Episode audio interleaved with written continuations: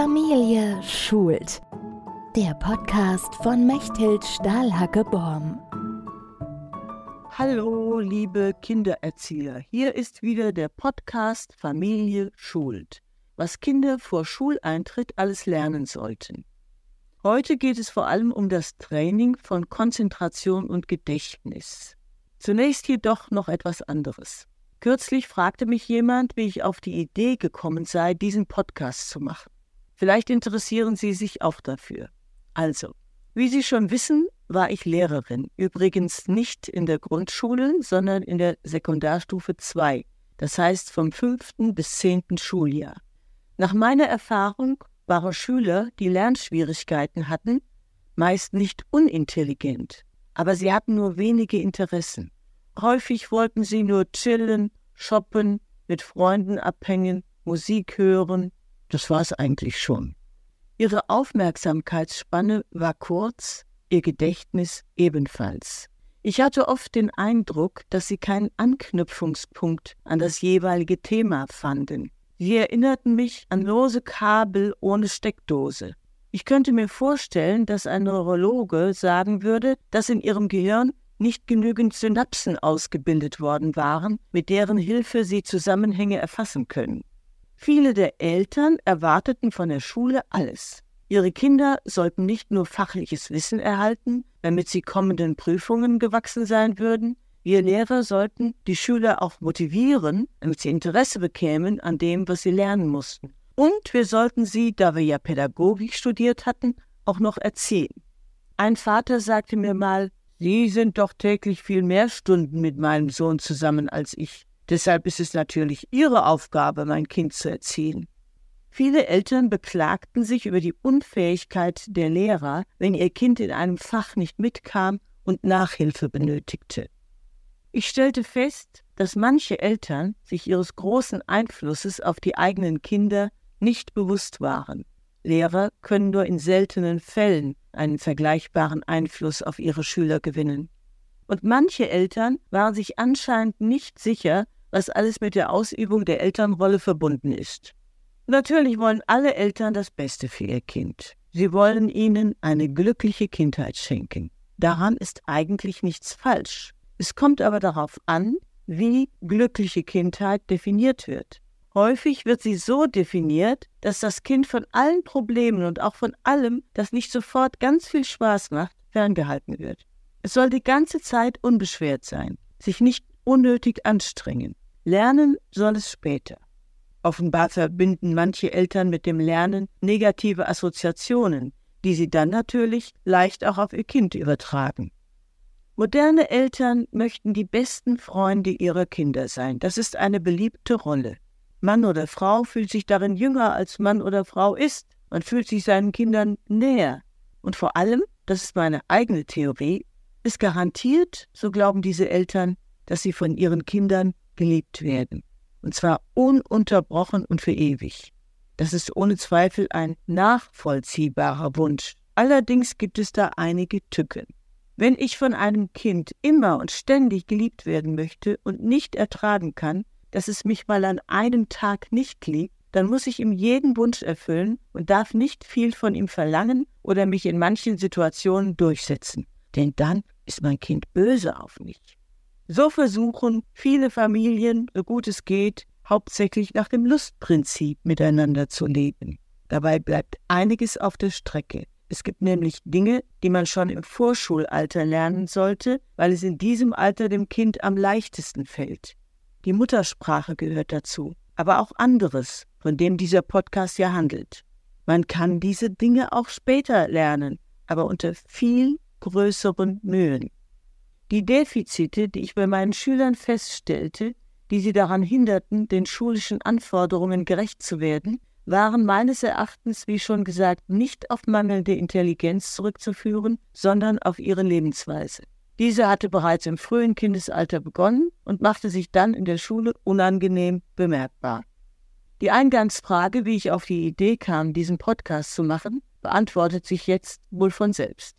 Ich möchte dazu anregen, dass Eltern ihre Kinder im Vorschulalter ganz zwanglos, aber planmäßig im Familienalltag auf das Lernen in der Schule vorbereiten. Es kam noch etwas Zweites hinzu, das mich zu diesem Podcast bewogen hat. Ich habe mehrere Jahre lang ein kleines Mädchen betreut. Die Eltern waren Geflüchtete aus Syrien. Es stellte sich mit der Zeit heraus, dass dieses Kind große Probleme hatte, die deutsche Sprache zu erlernen. Auch auf anderen Gebieten hatte sie Defizite verglichen mit den Kindern aus ihrem Kindergarten. Deshalb fing ich an, sie gezielt zu fördern. Eine Freundin, die bei einem Kinderarzt arbeitet, empfahl mir dafür das Buch von Dr. Dernig, das ich Ihnen schon vorgestellt habe. Die Erfahrungen, die ich mit diesem kleinen Mädchen machte, waren wichtig für mich. Erstens wurde mir klar, wie stark die Bindung eines Menschen an seine Kultur ist. Die Eltern, besonders die Mutter der Kleinen, versuchte, hier das gleiche Leben zu führen wie in ihrem Heimatland. Sie war nur anfangs ein wenig interessiert, Deutsch zu lernen und lehnte alle meine Vorschläge ab, die nicht ihrem Lebensstil entsprachen. Zweitens wurde mir am Beispiel dieses Mädchens vor Augen geführt, wie fatal die Abhängigkeit der Kinder von ihren Eltern ist, wenn diese sich überhaupt keine Gedanken darüber machen, was ihre Kinder von ihnen lernen können und müssten. Leider brachen die Eltern dieses Mädchens, das mein Mann und mich als Oma und Opa bezeichnete, den Kontakt zu uns ab, ohne Begründung. Wir nehmen an, dass sie den zutreffenden Eindruck hatten, dass wir ihre Tochter nicht im Sinne der muslimischen Kultur erzogen. Deshalb fürchteten sie wahrscheinlich, wir könnten ihnen das Kind entfremden. Das war ein harter Schlag für uns, aber eigentlich war er vorhersehbar. So kam es, dass ich einerseits plötzlich viel Zeit übrig und andererseits mich schon ganz gut in die Materie eingearbeitet hatte. So beschloss ich, mein Wissen und meine Erfahrungen auf diesem Wege, also in diesem Podcast, weiterzugeben. Damit Sie noch etwas Konkretes aus diesem Podcast mitnehmen, möchte ich heute noch, wie angekündigt, auf die sehr wichtigen Punkte Konzentration und Gedächtnis eingehen. Was sagt der Kinderarzt Dr. Dernig dazu? Ein Kind sollte, wenn es in die Schule kommt, in der Lage sein, sich mindestens 15 Minuten alleine mit einer Sache oder einer Tätigkeit beschäftigen können. Es sollte eine ihm bekannte Stimme aus einem Stimmengewirr heraushören können. Es sollte drei kurze Aufträge behalten und hintereinander ausführen können. Die zweite Forderung Dr. Dernix wird Sie verwundern. Was hat das Stimmengewirr mit Konzentration zu tun? Stellen Sie sich kurz eine Schulklasse vor mit 24 I-Männchen und I-Frauchen. I-Männchen nannte man früher die Erstklässler. Meistens eine Lehrerin, meistens ist es eine Frau, muss Ruhe in diese kleine Gesellschaft bringen, damit sie mit dem Unterrichten beginnen kann. In dieser Situation muss Ihr Kind in der Lage sein, die Stimme seiner Lehrerin aus dem Stimmengewirr herauszuhören, um ihre Ansagen befolgen zu können. Zum Beispiel holt das Lesebuch heraus und schlagt die erste Seite auf. Sie können Ihr Kind bewusst auf eine solche Situation vorbereiten. Beim Einkaufen in einem Supermarkt besteht zum Beispiel die Möglichkeit dazu. Darüber haben wir schon in einem Podcast des Familienergo gesprochen. Das Kind soll sich in einer extrem ablenkenden Umgebung auf einen oder mehrere Aufträge konzentrieren, die Sie ihm erteilen. Es soll sich auf sie fokussieren, egal wie viele Leute gerade in der Nähe sind, und es soll sich dann räumlich zurechtfinden, ohne dass es seine Aufträge vergisst. Um sie nicht zu vergessen, wird es das innere Sprechen praktizieren. Es wiederholt innerlich, was sie ihm aufgetragen haben. Joghurt, Butter, Käse, Joghurt, Butter, Käse. Wenn Ihr Kind nicht von selber darauf kommt, lehren Sie es diese nützliche Technik. Auch auf einem Kindergeburtstag oder einem Spielplatz können Sie mit Ihrem Kind üben, dass es sich auf sie fokussiert und daher hört, wenn sie es rufen. Wenn sich ihre Kleinen beim Spiel leicht ablenken lassen, schaffen sie Situationen, in denen sie ungestört sind, damit sie lernen, sich beim Spiel zu konzentrieren.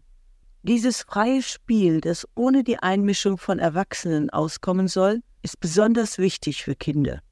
Es entsteht oftmals aus der Langeweile heraus, die Kinder dazu veranlasst, sich etwas einfallen zu lassen. Sie können es aber auch so machen wie Maria Montessori, die bekannte Reformpädagogin.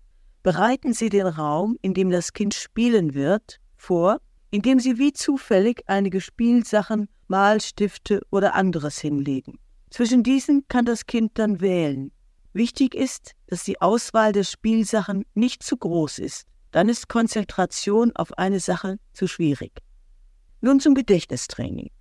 Bei manchen Spielen und besonders beim Singen werden Reime aufgesagt bzw. Liedtexte gesungen. Wenn diese oft wiederholt werden, kann Ihr Kind sie bald auswendig. Kleine Kinder können noch sehr gut auswendig lernen. Und wenn Sie die Gelegenheit dazu haben, trainieren Sie dabei Ihr Langzeitgedächtnis. Machen Sie von diesem Wissen Gebrauch. Wenn Sie selber keine Lieder kennen und keine Kinderreime, suchen Sie sie im Internet oder in Kinderbüchern. Das Gedächtnis kann Ihr Kind zum Beispiel auch beim Aufräumen der Spielsachen und beim Ausräumen der Spülmaschine trainieren. Die Erkenntnis, dass alles seinen Platz hat und dass man dadurch sich das Leben erleichtert, ist sehr hilfreich. Kinder sollten das bereits wissen, wenn sie in die Schule kommen. Vielleicht kommt ihnen das als allzu simpel und selbstverständlich vor und nicht der Rede wert. Und doch macht es einen großen Unterschied, ob ein Kind seine Langzeit- und sein Kurzzeitgedächtnis schon trainiert hat oder nicht.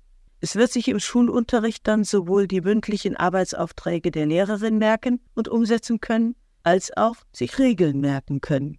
Merken muss sich das Kind auch seinen vollständigen Namen, seine Adresse und Telefonnummer. Und zwar nicht nur als Gedächtnistraining, sondern auch für den Fall, dass es einmal verloren geht. Überprüfen Sie von Zeit zu Zeit, ob es diese Informationen dauerhaft abgespeichert hat. Überprüfen Sie auch gelegentlich den Entwicklungsstand Ihres Kindes. Kann es eine telefonische Nachricht übermitteln? Ein Erlebnis aus den letzten Wochen erzählen? Stärken Sie Ihr Kind, indem Sie ihm eine positive Rückmeldung geben, ohne in falsches Lob zu verfallen. Lassen Sie sich nicht entmutigen, wenn Ihr Kind anscheinend nicht lernen will, wo seine Spielsachen hinkommen, weil es keine Lust zum Aufräumen hat. Machen Sie einfach geduldig weiter. Erziehung ist kein Kurzstreckenlauf, sondern ein Marathon. Manchmal sieht es so aus, als würde ein Kind sich nicht erziehen lassen, sodass kurzfristig kein Erfolg zu sehen ist. Langfristig jedoch werden Sie sehen, dass Ihre Bemühungen Erfolg haben. Schließlich ist ein Mensch kein Computer, den man programmiert und dann funktioniert er. Vielmehr muss ein Mensch Zeit haben zu reifen. Und wie viel Zeit er benötigt, ist individuell verschieden. Ich fasse noch einmal zusammen. Die von mir in der Schule beobachteten Lernschwierigkeiten von eigentlich intelligenten Schülern hängen häufig mit einem Erziehungsstil zusammen, bei dem Eltern zu wenig von ihren Kindern fordern und sie dadurch nicht genug fördern. Dieser Mangel führt bei den Kindern zu weitreichenden Defiziten. Sie können später nur unter großen Mühen ausgeglichen werden. Das Training von Konzentration und Gedächtnis ist gut in den Familienalltag einzubeziehen. Es kann unter anderem im Supermarkt und beim Aufräumen des Spielzeugs sowie beim Ausräumen der Spülmaschine eingeübt werden. Singen Sie mit Ihren Kindern, damit die Kids die Liedtexte auswendig können und sagen Sie mit ihm zusammen Kinderreime auf. Überprüfen Sie gelegentlich den Entwicklungsstand Ihres Kindes, indem Sie es ein Erlebnis erzählen lassen oder sich vergewissern, dass Ihr Kind seine vollständige Adresse auswendig weiß. Damit mache ich Schluss für heute. Ich freue mich, wenn Sie nächstes Mal wieder dabei sind. Dann soll es um die Sprachförderung der Vorschulkinder gehen. Nutzen Sie Ihre wenige Zeit. Ich versuche Ihnen ein bisschen dabei zu helfen. Tschüss. Familie schult der Podcast von Mechthild Stahlhacke-Borm.